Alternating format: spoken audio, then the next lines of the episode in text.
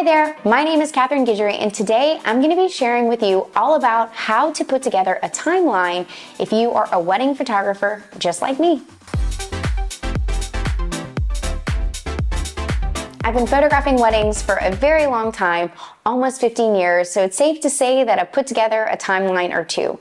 If you're early on in your career and you've never put together a timeline before, this video should really help you. If you feel like even at the end of it, you're not fully prepared, you still want a little bit of extra help, we do actually sell the questionnaire, the sample questionnaire, as well as a sample timeline that you can fill in with your couple's information at catgeducation.com. So let's talk a little bit about how to put together a timeline in case you want to try and DIY it yourself.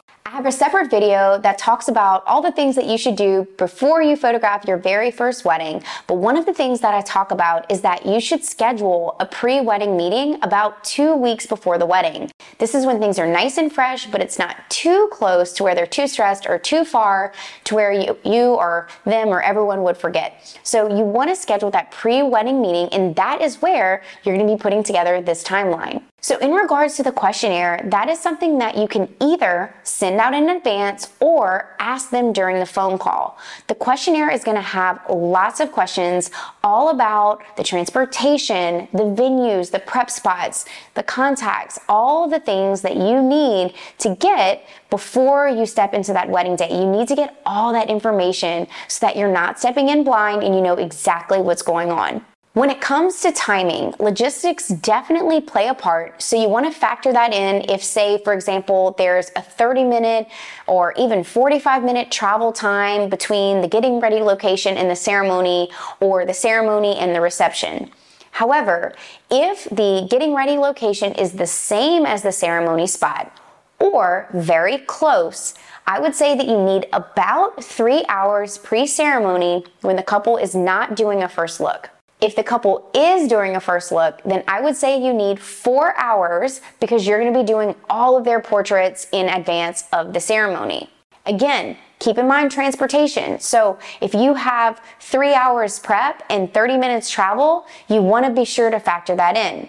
Another thing that you're want to think about is the fact that if they happen to be taking photos pre wedding at a location where the guests are going to be arriving, you want to make sure to wrap up photos prior to that guest arrival. So that's another thing that you need to factor in as far as timing goes. However, if it's a location where there are different shooting locations or areas that they can go that are outside of the actual ceremony location, you can take photos until pretty close to ceremony. I would say about the 30 minute pre ceremony mark. So that gives you lots of time to take those formal portraits and to get ready for the ceremony. When you arrive, the first thing that you're going to be doing is details. I like to carve out about 30 to 45 minutes to photograph details depending on what sort of details that they have.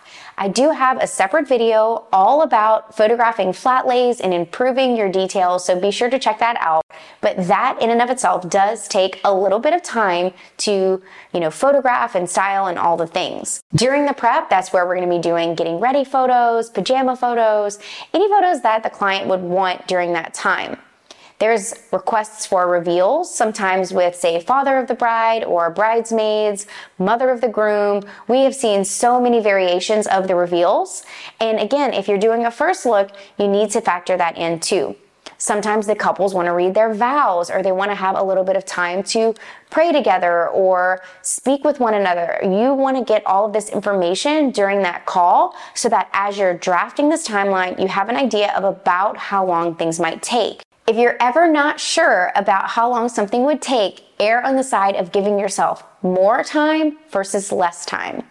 If you communicate to your client the value of that time and you say, hey, you know, we're going to be photographing your reading your vows after your first look. That's a beautiful moment. You don't want to rush through that. So let's give ourselves about 15 minutes to do so.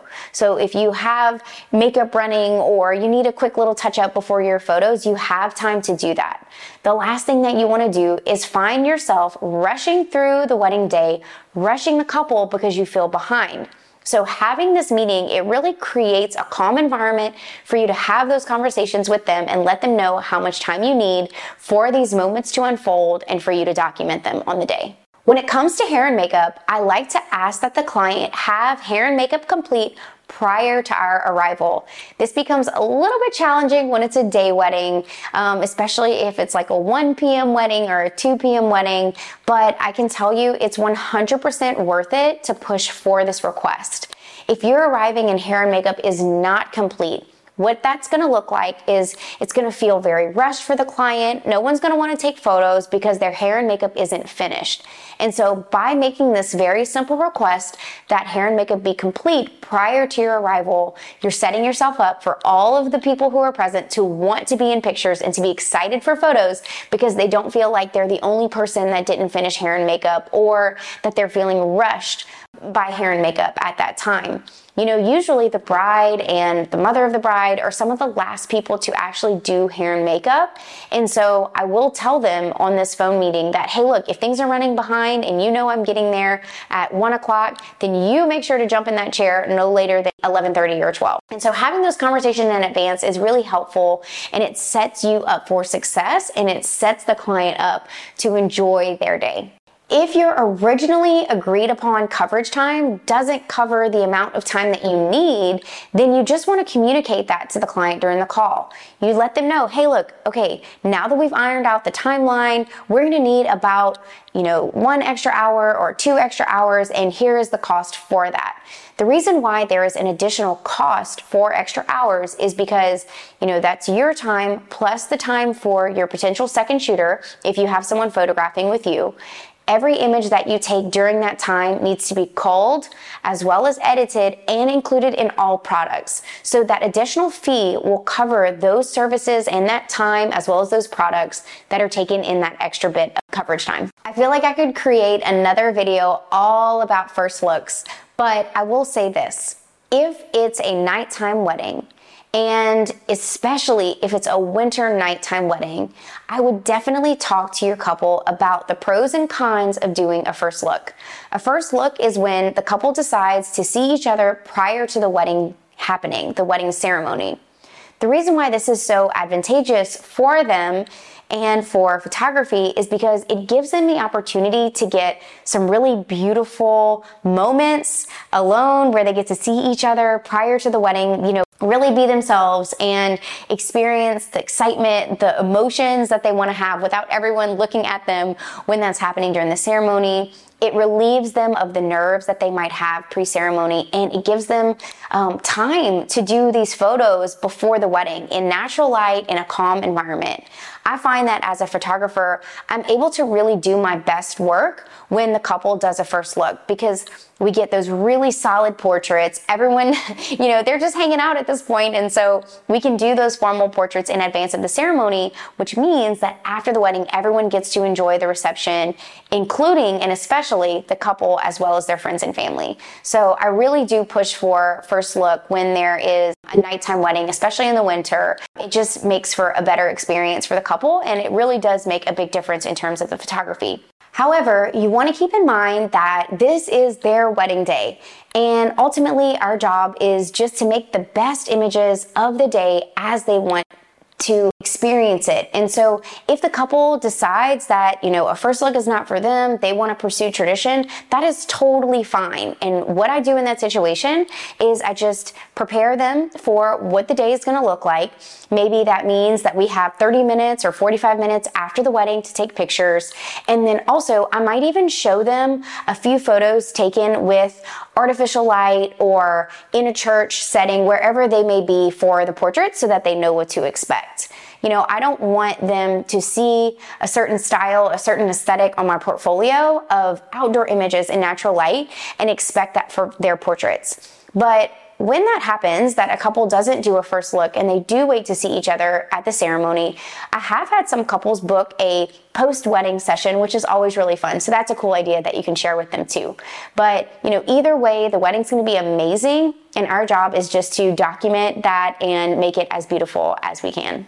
When you're creating the timeline, I want you to use first names. Don't just say bride and mother of bride, groom and mother of groom. Actually say John and Susie, and in parentheses, say groom and mother of groom. Or Carrie and David, bride and mother of bride.